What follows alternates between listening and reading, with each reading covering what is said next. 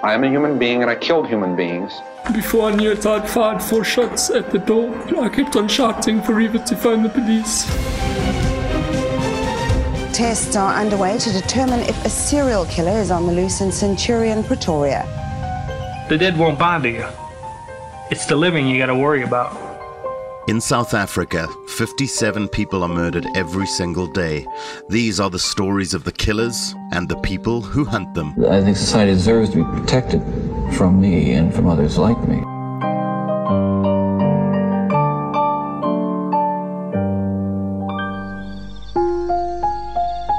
A fifteen-year-old boy in a small country town in the Northern Cape is in the barn of his family home.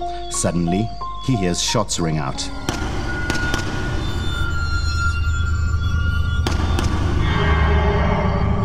Afraid, he hides himself in the barn until the sound of gunfire seems to have passed.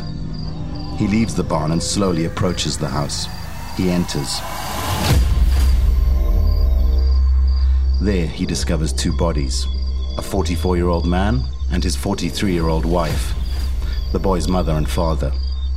Then he discovers his fourteen-year-old sister, injured but still alive. He rushes to her side, attempting to lift her. But she dies in his arms, grabbing his t-shirt, tearing it as the life drains from her body. Realizing the threat could still be nearby, the boy rushes to warn farm workers. Upon reaching his vehicle, he hears a second round of shots. So he flees. At the gate to the farm, he discovers a cache of discarded weapons. He collects them and takes them to the police, reporting his family dead. In Griekwastad, only one of the Steenkamp family remain. But what really happened that night? My name is Paul Vivian Llewellyn. I'm a journalist curious about Africa's killers, criminals, and the cops who catch them. Joining me to discuss the reality behind crime on the continent is Gerard Labuschagne, the former cop and current head of L N S Threat Management, who led the investigative psychology section of the South African Police Service from two thousand one until twenty sixteen. And joining us today, his longtime colleague and partner in crime at L N S Threat Management, Bronwyn Stollarz. Bronwyn is a clinical psychologist. She resigned from SAPS' Specialized Investigative Psychology section on the rank of colonel. In the I P S, she was the section commander of the Forensic Psychology subsection, in charge of the forensic psychologists in the unit. She has worked on a wide range of psychologically motivated crimes, from single sexual murders to family murders to rape series. She worked on high-profile cases such as the Oscar Pistorius case, the Van Breda family murders in Stellenbosch, and the case we will discuss today. Welcome, Bronwyn. Thank you. Over the course of the series, we're going to engage with more and more people on the show as we dig deep into the psychology that drives people to criminal behavior. Please visit our YouTube page and subscribe. For this series, we're keeping the podcast strictly audio, but in the near future, we will be filming the podcast, so make sure you know what's going down on our YouTube channel. We're available on iTunes, and you can engage with us on our social media pages, Twitter and Instagram. Our handle is at Profiler Africa, and please join the group on Facebook. We're keen to hear your feedback, field your questions, and listen to suggested topics, so please do get in touch. Remember that we will uh, post content on our social pages that relate to the crimes that we discuss, so that you can better engage with the discussion and see what it is that we're talking about. Bronwyn, Gerard, set the scene for us. Griekwastad, the Northern Cape. Yeah, well, I think, and as you as you may know, the Northern Cape's a really big area um, and very sparsely populated. And this is perhaps typical of some little farming community towns in that particular area. You know, very low crime rates. They don't have farm murders on a regular basis compared to other provinces. So really kind of like a, a sleepy hollow, you know, and like many of these places, the kids are in boarding schools often, you know, uh, and come home on weekends and holidays. Mm. Yeah, so really a town where I think everybody knows everybody, and, and very importantly, this idea of um, really not a lot of crime and really never having had any farm murders before, which became a big issue during this investigation and during the trial. Okay, tell us a little bit about the, the family in question, the Steenkamp family. So they were definitely a well-known and, and well-regarded family in their community. Um, Deon was a well-known farmer um, and, a, and a big contributor to their community. Christelle contributed um, very much at church, and the children themselves um, competed in gymkhanas, which are a type of um, horse activity that is very popular in that community. So this was really a family who was known by everyone and, and to a huge degree liked by everyone. Okay. And I think also what is very common in these cases, it's a family where there was no real behavioral issues. You know, mm. the kids weren't in trouble at school on a regular basis. Mm. No things that would maybe say, oh, I can understand how we ended up with this murder taking place, sure. mm. which is often what I think terrifies a lot of people. So no behavioral problems. And of course, a very successful family, very wealthy, although if you went to their house, they lived incredibly modestly. Let's talk about the, the son, the son in question. Mm. Tell us a bit about, about him. He, So Don, um, I think retrospectively, when we went to go and interview collateral, so people in the community um, that were living around the Steenkamp family and who knew them well, um, they, um, as Gerard had said, really no one could have said that they ever expected something like this to happen or could have foreseen it based on anyone in the fa- in the family's behavior. But retrospectively, when we look back and we interviewed people, there were concerns that there was an underlying um, envy and jealousy on Don's part, that his sister Marthella was really described by everyone as the belle of the ball, a social butterfly, and her brother really struggled um, to keep up with that. Um, so there was definitely these themes of, was there envy in their relationship, uh, okay. which again became a big issue during the trial. Okay, so what were each of your first engagements with this case? Mm. If I recall correctly, I think it was uh, Colonel Dick De Waal came up to Pretoria. Uh, he's a very senior, very experienced investigator in the Northern Cape. And that's the thing I was, must say about the Northern Cape. You know, they, they usually do big cases very well, and they have a lot of good experienced investigators, and they take things, they take time to do things. And I think that was reflected in this case. And he contacted me saying, obviously, they just like our sort of more psychological input as to, you know, what do we think, uh, can we contribute? What do you think happened um, about family murders? Because again, these are not day-to-day crimes mm. that we We've you know, worked on quite a few, and Bronwyn's probably worked on, on, on the most of anybody in the unit over the years. Um, so insights into that, and of course, looking towards the trial. You know, what do we think is going to play out? Where could we play a role in contributing? And there was, I think, from the start, an expectation that one of us uh, would, would end up testifying at the trial, but of course, waiting to have to see what the defense is going to bring from a psychological point of view uh, in terms of their experts. Okay. So the the incident happens. Police arrive on the scene. What do they What do they discover? Yeah, well, I mean, as I said, it's it's you know uh, three dead. Um, yeah. So he, Don had gone to the police station and reported this, and of course the police then went out to, to the venue, um, and they find in, everybody inside the house mm-hmm. um, dead, and, and appeared like they were all you know going to you know watching T V or sitting at the phone. Mm-hmm. No, no, no signs of a struggle. No signs that something had led up to this, uh, whether it be an argument between the parties or even people breaking in and them realizing, and a bit of chaos in the inter, inter, interleading points before they got shot. So shot and shot again. Yeah. So I think that was exactly the point, that the family, and it's very typical of family murder cases when we have a suspect who is a juvenile, that the family were seen to be at rest um, when they were killed. They were all in the living room area. There was definitely no signs of any sort of real struggle um, at the time that they were killed. So, yes, and, and as Gerard said, um, they were each shot um, with a two two rifle and then again uh, with a three point three six five revolver. And Deon Steenkamp and Marthella both had significant blood and force trauma injuries um, to the back of the head. So I think that, you know, you've got three different types of weapon or me- mechanisms used, the blunt force, the two, two firearms, which again is a lot, it's overkill. I mean, what you see there, and often when we look at overkill, we kind of wonder what could have caused that increase in violence. And if there's nothing really, it almost shows us that the suspect wanted to exhibit so much violence. You know, if people start to get into a fight and the suspect has to try and dominate the victim, then you can see that there's an explanation for that escalation of violence because things got more chaotic. There's things knocked over. There's yeah. blood marks here and there. But this was almost that extreme violence that really had no, no need, you yeah. know, to, to engage in that level of violence towards these people because they were literally sitting down going about their daily business. One thing that I definitely recall about the case that struck me was everyone, and I really only got involved after the judgment and, and towards sentencing, was everyone's report of their initial feeling that how can this have happened in our community? How can there have been a farm murder in our community?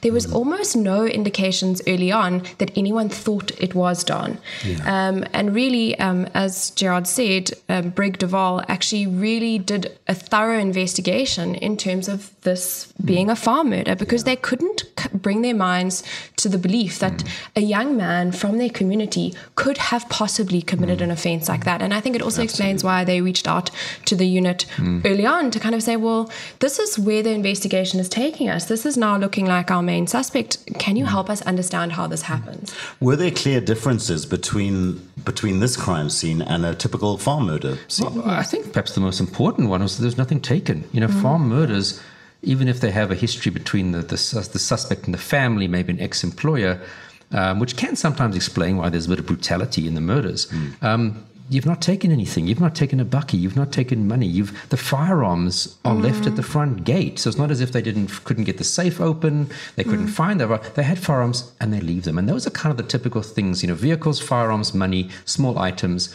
that, you know, um, suspects would often take in a farm attack. So again, it's a robbery, but you mm-hmm. you haven't succeeded in your motive, but there was no reason for you to flee. I mean, you're at a farm, there's, there's big distances. And the yeah. only the only thing that um, Don really reiterated throughout the trial was that there was money in the safe. There had been money in the safe, and the suspect must have taken the money because the money was no longer in the safe.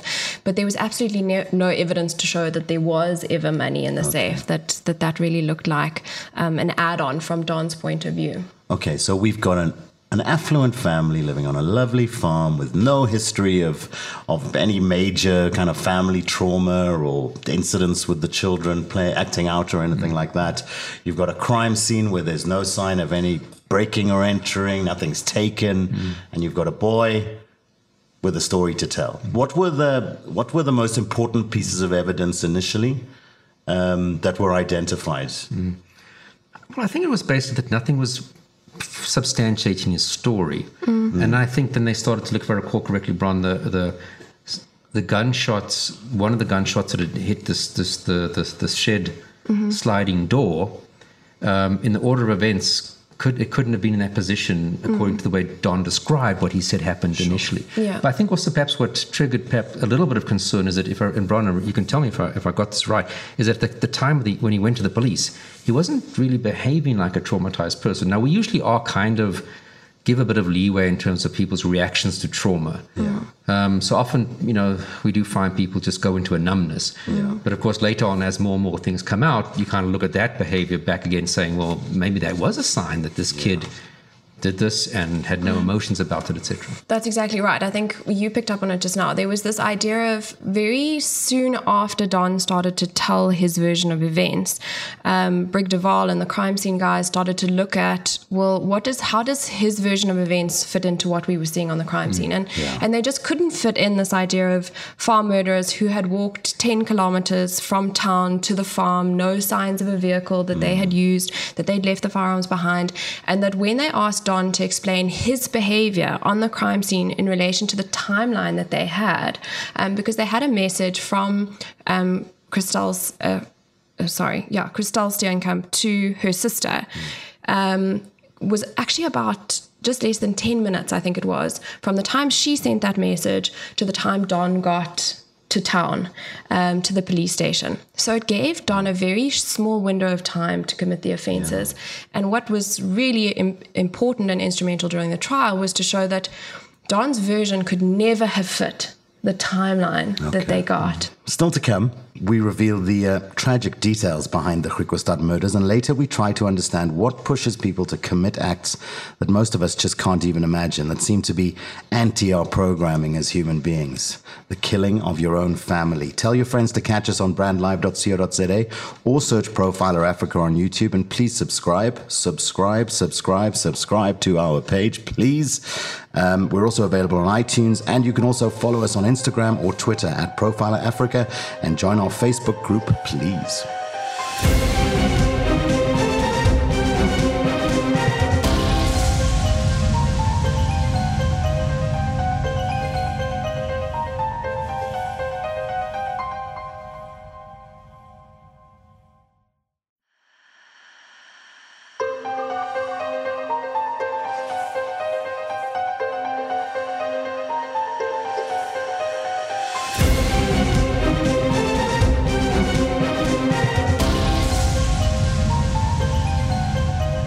In South Africa, fifty-seven people are murdered every day. On Profiler, we bring you the stories of the criminals and the people who hunt them.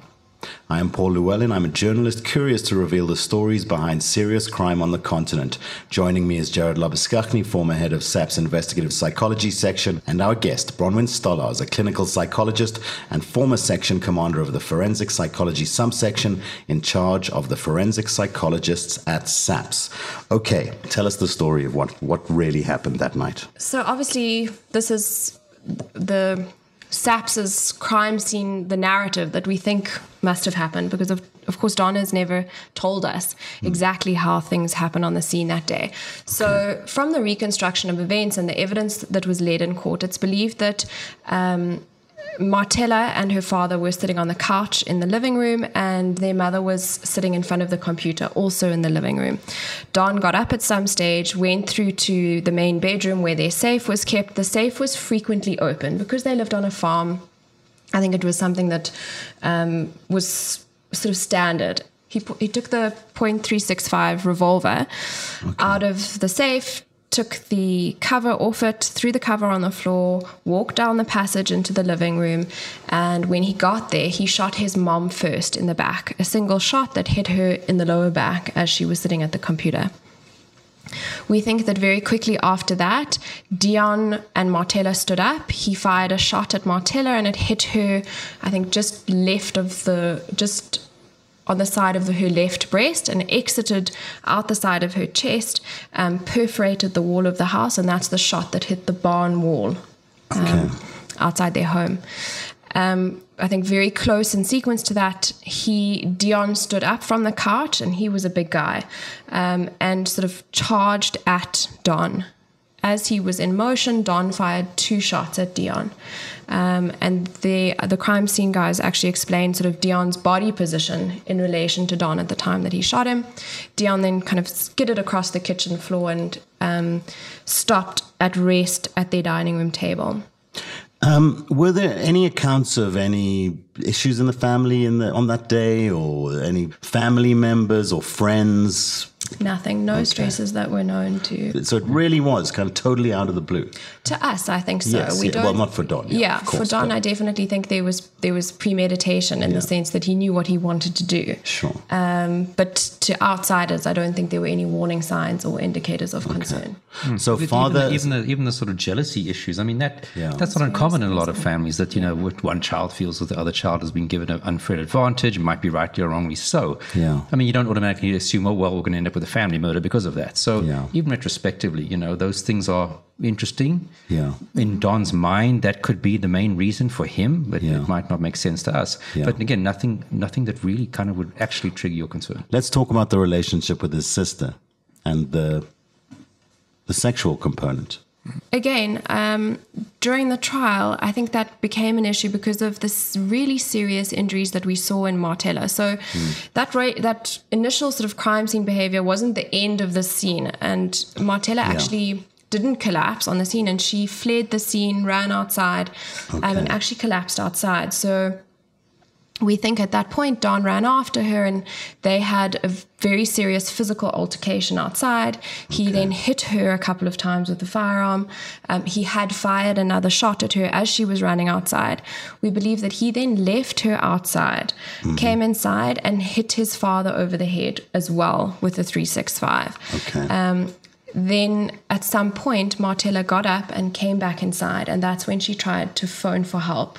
Okay. Um, because her blood and her handprint were on the telephone. Sure. At that point, we presume that Don came back into the room with a point two two rifle and shot each of them in the back of the heads with the two two, which was really the execution okay. um, of these people. And and the judge really looked at that, at this hugely long interaction that Don had with Marthella, and in light of the the sexual assaults and the sexual injuries, or they'd say the sexual injuries that she had, um, he he believed that that was a very big motivator for the incident. Okay. That Don was jealous of her, that he had been forcing some sort of sexual interaction on her, which was penetrative in nature. Okay. And that she had threatened to tell her parents, and that that must have come about close to her on the day. But there's no indication of how long this was going on with them. What was he like? Don? To us or to to other people? To um, yeah, well, okay. Well, I think we got a sense that, I mean, the community and friends mm. didn't pick up on any kind of particularly mm. odd behaviors or anything like and that. And so school, to you guys, what was, was your guys' assessment kid. I mean, of him? Bron, mm. yeah, Bron actually got the opportunity to, to try and assess him. So yeah, I think that he was a very... He was described by his peers and by his teachers and, and the people in the community, as I said, as this really quite a quiet guy who didn't have a lot of friends, but there were no overt signs. So he wasn't aggressive. He wasn't using foul language. He wasn't getting into trouble. Um, I think that after the murders, his behavior definitely at school changed, and his behavior towards um, the police that were involved in his case was of concern. So at school, there were incidents where he would become disruptive in class, where he wouldn't listen to teachers any longer. Um, and he started to ask quite concerning questions about what his inheritance would be like okay. very, very shortly mm-hmm. after the murders. And also lying about how much pocket money he used to get, and then insisting yeah. that he gets X amount, which is actually more than he used to get. And so, yeah. so little okay. things that you kind of wonder, hey, why is that this, why is that important to you? Your parents have just been killed allegedly by you, according mm-hmm. to someone else, uh, allegedly according to you by someone else. Yeah. Um, yet that was important. You, mm-hmm. you want this much pocket money. What's going to happen with this item in the house? And mm-hmm. yeah. it's, it's as almost he was more yeah. focused on he's going to become this yeah. rich inheritor. Yeah. Yes, and he, and he would make odd statements like, we'll sell everything in the house. I don't want anything. Just get as much money for it as you can. No sentimental value attached okay. to anything. He wanted to take his sister's horse to a gymkhana, you know, sort of a week after the murders. Okay. So those were kind of telltale concerning signs. On interview and on interaction with the police, he was, and, and towards me as well, very calm, um... polite. I found him on interview to be quite manipulative. He would avoid okay. um, answering questions by deferring the, the the question to me. So he would say things like, no, but Tani must tell me what I must say. Um, so that is quite manipulative. He knew mm. why he was being interviewed. He'd already been found guilty of this yeah. horrific crime. Um So we we very quickly after the crime started to see very manipulative behavior on his part. Did you get a sense that he didn't understand the the weight of his situation, or the, the, the you know what I mean? I think if you if you look at an emotional level, yeah. I think a lot of from as I said from the crime scene and then throughout the trial, he just wasn't behaving like someone you would imagine where they would behave. Either yeah. a person who's lost their whole family on his version of events by someone else. Yeah. Um, Or that, you know, even if he did it himself, that doesn't mean that one might not still express some sense of remorse, or, or not even express it, but show it in your in your facial expressions and in your mm. demeanor and your posture. Mm. And that was just never there. Yeah. And I also think it's something that we do see with juveniles who commit these types of crimes. There is this sense of almost um, a not. very much adolescent-like naivety and arrogance about the way that they explain their crimes. And that was what we saw with Don. I mean, every time new evidence came to light or he had to explain something about what had happened, he would change and adapt his version to okay. account for that new evidence, or to account for the questions that were being asked of him, which is a very juvenile way yeah. of trying to explain your behavior. So I think it's a, actually a bit of both. I think he was very manipulative because he was misleading. And I mean, he was found guilty um, of defeating the ends of justice because of this attempt to mislead the okay. police. Let's just Just conclude the case. How does he? How do we get to, to, to, to arresting him? And then just talk us briefly through the the process of, you know, in court and what have you. So obviously you, you never want to arrest like quickly in these cases. There's also no need to arrest quickly. You know, it's not a person who we think is going to go out and kill another family and another family. You have a minor person, which you never want to willy-nilly just arrest anyway. So I think they played it very cautiously, yeah. um, and in and, and the right way, to investigate every possible angle, every possible twist, every possible version that could possibly be raised by the defense was explored and ruled out forensically. Yeah. And of course, in the end, this was really was a circumstantial evidence trial. Mm. You know, nobody saw him do it. Yeah. You know, we didn't have anything direct on him. He, I think he did say that even he fired a shot with the firearm that he picked up at the front gate, didn't he? No, he said he'd been shooting meerkat in oh, the okay. morning, and that explained. Could explain yeah. why he has gunshot residue on his hand. So it was all going to hinge on... And that on, is pretty typical in that yeah, kind of community. Yes, no, exactly. It's all going to hinge on circumstantial evidence, which is ultimately what is... It's not a weaker evidence, but you just have to have an accumulation of it yes. to, to really, you know, win your case. And still, it's not a guaranteed win yeah. in the end. So I think the prosecution team really was brave, um, very good, and worked fantastically well with the, with the, with the police team to, to get the result they got. Explain that timeline, how the timeline didn't coincide.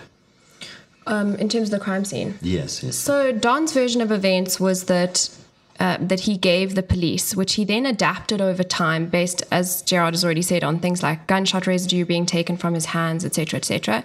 His timeline, very roughly, was that he was busy fixing something in the storeroom when he heard a round of shots in the house. He went running inside. When he came inside... Um, Marthella was still alive. Um, his mom and his dad were deceased. He held her. She told him that she loves him. In her final moments, she he, she was clutching onto his shirt. He sort of pushed her away because he said um, her blood made him gegrol. He sure. didn't like it, so he pushed. Yeah. yeah, so he pushed her away from him. That tore his shirt.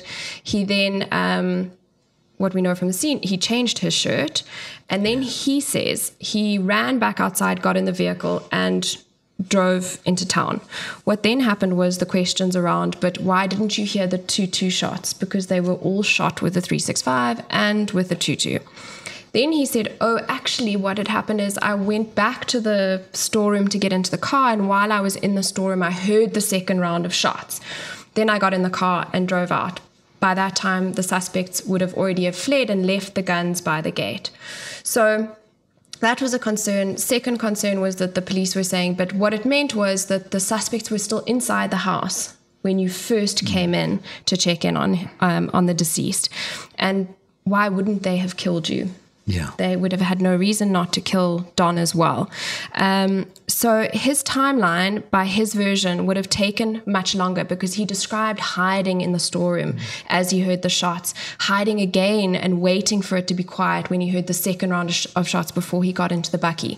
And as I said, what gave the police a very good timeline, um, that was uh, Colonel Moller's evidence, who was our cell phone expert, was that from that S M S that was in a conversation between Christelle and her sister mm. was sent, I think it was even less than ten minutes. It was sort of nine minutes and some change. Sure. Okay. Calculated with the amount of time it would have taken him to drive into mm. town, left absolutely no time mm. for, for him to have hidden the way that he said he did, come into the house, check on everyone, have this interaction with Marthella, um, and then flee. So this whole incident happened in a matter of minutes. Yes, mm. very quickly. And he immediately... fled the scene and headed into town to the police station to report. And that was a big problem for the judge as well. He was saying, but if you came into the house and you saw everybody was injured, yeah. first you change your shirt, then you get in the car and you rush to town, whereas your sister in her dying moments from the blood spatter, they could see that she had actually, although she was mortally wounded, had gone to check on her dad. They were, her blood spatter was on her dad.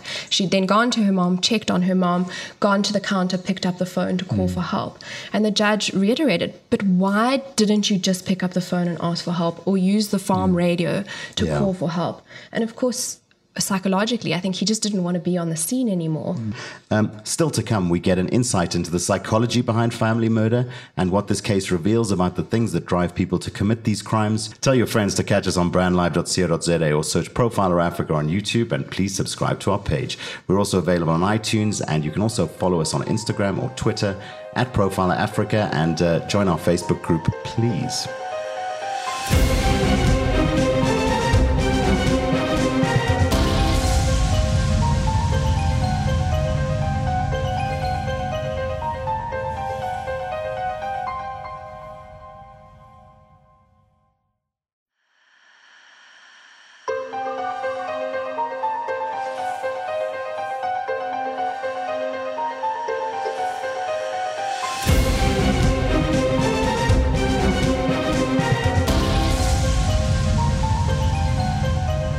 In South Africa, fifty-seven people are murdered every day. On Profiler, we bring you the stories of the criminals and the people who hunt them. Okay, so we've discussed the Griekwastad case. Don did it. Let's talk about the psychology now. So, in general, when an individual kills members of their family, the broad umbrella term we use is a familicide. It's more unusual when we see offspring or a child, whether that child is legally still a juvenile or whether they're in their twenties or thirties as an adult, kills their parents um, and is normally a sibling as well. Um, that we refer to as a parricide or a parricide-siblicide. Okay. That terminology can be broken down further to a maternal parricide, if you only kill your mom, paternal parricide, you only kill your dad, or a siblicide, only killing um, your sibling. But what we're seeing in family murders, particularly in South Africa, are really mass events where these individuals are killing both their mother, their father, sometimes because of our family structure in South Africa, a granny, Um, or a step-parent, and then siblings or step-siblings. Um, it's still, I think, in any country going to be a rare event. You know, it's mm. what yeah. they call a black swan event. Um, low frequency, but with a high impact. And I think even if we took all the ones we've had in the past hundred years and studied each one of them in detail, I still wonder whether we would get answers to why did this person. I mean, there are general categories and typologies which, which Bron can go into, mm. but it's still such a rare thing that I think it's a lot of it's misunderstood or not understood yet. Because we haven't got any um, what we call longitudinal studies on family murders just yet, we don't know how violent these people will be over time because we have such a small sample size. And I think initially when I started on the Griekwastad case, I consulted with one of our international colleagues to say, you know, how often are you seeing these kinds of cases and how should we, you know, we be thinking about them? And he was like, oh, you'll probably never get another one, you know, um, during your career. It's quite unlikely. And I mean, just in five years at SAPS, okay. I had three family murder cases committed by offspring. So okay. it's it's actually, when you're talking three and five years, it's that's just that we worked on. There might yeah. have been many more. Mm-hmm. Yeah. So we th- we do think it's it's rarer than other types of crime, but we are seeing it. Um, yeah. So it, it should be a concern. So Don Steenkamp to this day has not taken accountability for it and in and not really revealed no. his true motives. What are your insights into his potential motives? So... although I think motive, Gerard uh, will be, be able to explain a bit better, but motive is very difficult often to understand when the suspects themselves don't really have a good grasp of why they have committed a particular type of offence. Yeah. So then we do look at, at crime classification and what is the research telling us. And in parricide cases, one particular researcher, um, Kathleen Heide, tried to say, okay, well, let's break these down into subgroups to look at what sort of children, be them juvenile or adults, um, kill their parents. And she said, one, the severely abused offender. So this is your your child who endures severe, severe psychological and emotional yeah. and sometimes sexual abuse at the hands of a parent or both parents. And they kill their parents um, or this individual as their only means of escaping the cycle of abuse. Okay. Um, So the second category she then talked about is a child who's severely mentally ill. So your child who has, or young adult who has a delusional belief, for example, that mom is poisoning his food, and he kills mom in line with this delusional belief, this psychosis that they have, mm. which is really, I think, probably quite rare. Um, and then the third one that she talked about, the third category, she talked about the dangerously antisocial offender. So psychologically, we have a diagnosis for people of antisocial personality disorder, but that's not what Hyde is talking about.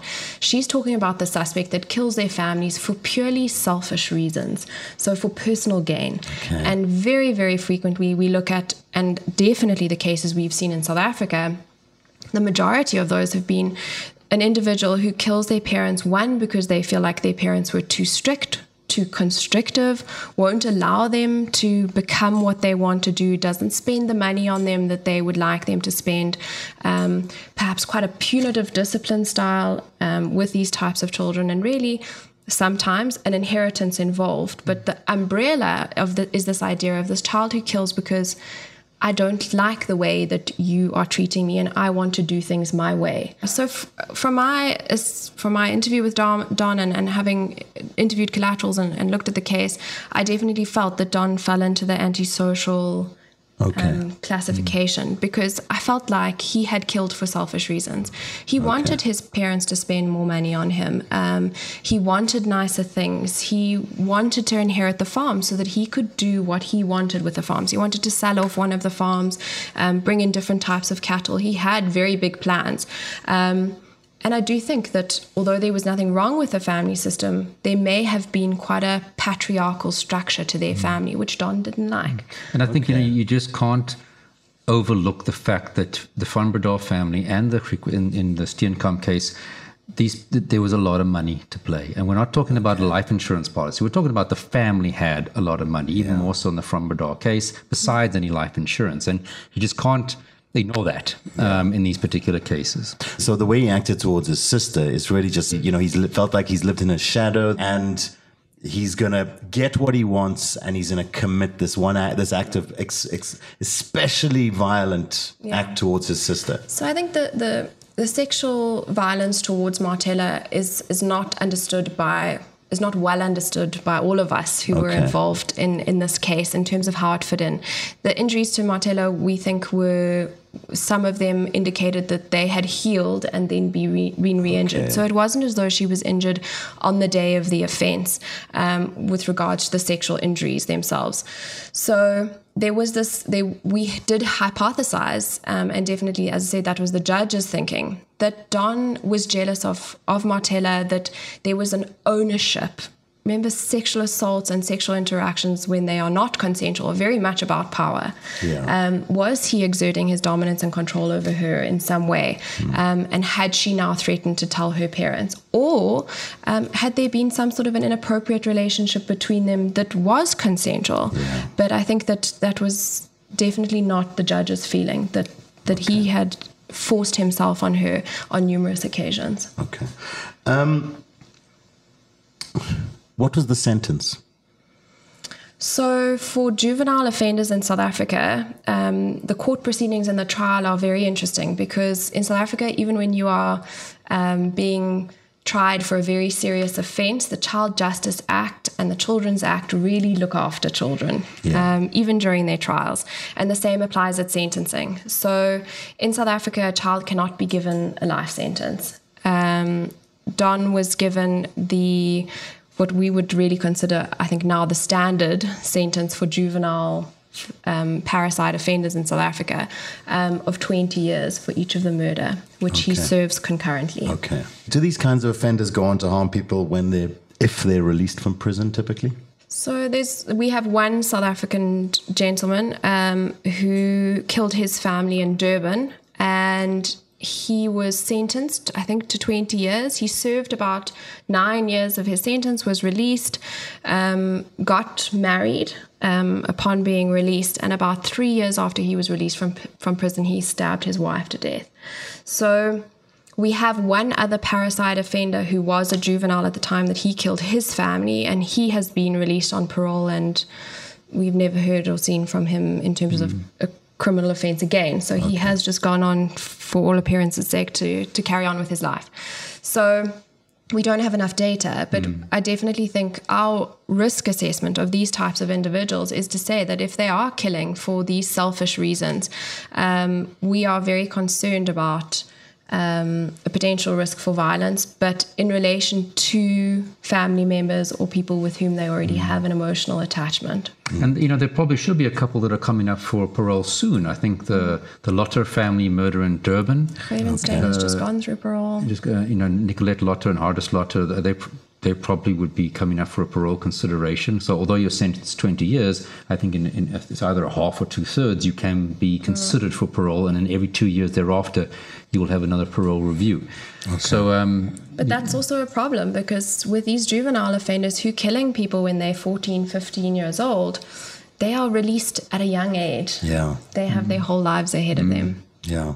And, you know, and, and when you're institutionalized, this is, I mean, we're starting to see it much more globally, that this is not necessarily the best path to rehabilitation. And, of course, in their normal life, they weren't behaving badly. So yeah. they're probably not going to necessarily behave badly in the prison environment, which is a very strict, rigid, controlled environment. So mm. that's not a really good proof that, oh, well, they've done well in the past twelve years in prison. They haven't gotten into any trouble. Well, that's a good sign. We should let them go. We, we also not quite sure even how to risk assess these guys. Mm. Yeah. So they're an enigma. How, how then are we, how then do we continue to study? Do we continue to study these mm. types of crimes? And how do we actively study them currently in South Africa? I don't know if anybody's really studying them. Um, you know, I think okay. there, there has been one PhD study um, done by a lady from University of Pretoria okay. who looked at um, only at juvenile offenders. And that's something else in terms of the research. We have to look at juvenile offenders versus mm. individuals who kill their parents as adults um, as potentially separate groups. Mm. So we, I think there needs to be more published data, um, particularly yeah. after parole, on, on what these gents are getting up to. So typically our understanding of these types of crimes moves forward when another one of these types of crimes occurs. Mm. Unfortunately, okay. Yes. Um, for you, for each of you individually, what was the big takeout from this case for each of you? I think for me, and it might not be what people are expecting, I just think how, from the investigation point of view, you have to, if you walked onto this crime scene only thinking this is a family, uh, a, a farm murder, and you didn't document everything to the T, it would have been very difficult later to start to prove that Don's story isn't isn't good. And they had the provincial crime team team that went out. Okay. Dick De Waal, as I said, was an experienced violent crime investigator, uh, a senior member in, in, the, in the province in terms of police investigations. They had a good team of people assisting him. You know, again, if you do a proper job from the start, you'll gather with those little minutiae of details that later become that circumstantial evidence that breaks, you know, that breaks the camel's back to get a conviction. Yeah. And that was done fantastically well from the start by SAPS, and it paid off later on. And to have very competent, ballsy prosecutors that just worked very well um, and exploring all the avenues, taking it carefully. You know, this had just landed up and being left at the local police station to deal with. We, I don't think we would have had the outcome that we that we saw. I just think I'm going to go with the, the girlier answer to this one. I think that you do lots and lots and lots of cases of varying degrees, crimes against children, sexual crimes, and we all have those those ones that we take home with us, mm. um, or aspects of those crimes that we take home with us that just don't sit well or don't feel well. And I think the thing that's really stayed with me after this trial was, I mean, I mean, I remember sitting at sentencing. Marthella had um, her school principal um, who testified, and a couple of people who testified about her as an individual. And just, I mean, watching people in court um, being so emotional at the loss of this beautiful, talented, vivacious young woman who had her whole life ahead of her, and how emotional everybody was about that. And I think for me to look at it and say, you know, even for Don, that this is what he has done is is truly the most atrocious crime. But he also had a wonderful life ahead of him, and he faces a hugely long sentence in prison. And I think it was really my first case of, of looking at a juvenile and saying, but now what is next for you? Yeah. Um, the loss is huge, but the loss for these suspects is also huge. Yeah. That thought that there might be somebody living under your roof, child, yeah. a sibling, and you know, you do everything you everything you need to do to protect yourself, but unbeknownst to you, there's a there's a lurking threat within the household. I mean, it is it goes so deep down to, you know, it mm. it strikes us so uh, it strikes deeper than, you know, a psychopathic killer that's mm. on a killing rampage and is doing it for sexually motivated power reasons. Mm. Here you've got something out of the blue in a household environment, mm. and that's got to be and that is a a terrifying prospect. And, uh, and I think definitely lots of people have said that to us after the fact in these cases, to be like, but but how were people supposed to know that he was going to do this? How could his exactly. family have ever done anything to prevent this? No one could have done anything mm. to prevent these. Exactly. I've been stopping myself from asking you. I've got a three-year-old who I know is an absolute narcissist. I think all three-year-olds are narcissists. When I was a younger, when I was when I was growing up, I had a brother that that. took great mm. glee in making my life a misery. Mm. But how do you know when he's going to take that kind of noogies in the corner yeah. to the next step and, you know, mm. come and guns And I think, again, just, this is the aspect of some psychologically motivated crimes that just drive fear into us. It's the it's the pedophile priest who you would never have thought would do something like this. It's a yeah. serial murderer who works next door and was a friendly Married, neighbor. Yeah. It's the And this is another the epitome, perhaps, of it, of the, the you know the, the context which you'd never expect it to happen. A, because it's a child towards yeah. a, you know in the family context of that sense, and with no behavioral problems. And it's these ones where people just really struggle to wrap their heads around. Bronwyn, thank you so much for joining us today. Thanks, Gerard, as always. My pleasure. Fantastic spending time with you. On the next episode, we will discuss the epidemic of sexual abuse and rape as we meet the birthday rapist. Tell your friends to catch us on brand live dot co dot z a every Thursday. The show premieres at twelve p m on Brand Live every week, so be there for that if you want to be the first to catch each of our new episodes. Please search Profiler Africa on YouTube, and please subscribe, subscribe, subscribe to our page. We're also available on iTunes, and you can also follow us on Instagram or Twitter. At Profiler Africa is our handle, and please join our Facebook group. Thanks for listening, and pleasant dreams.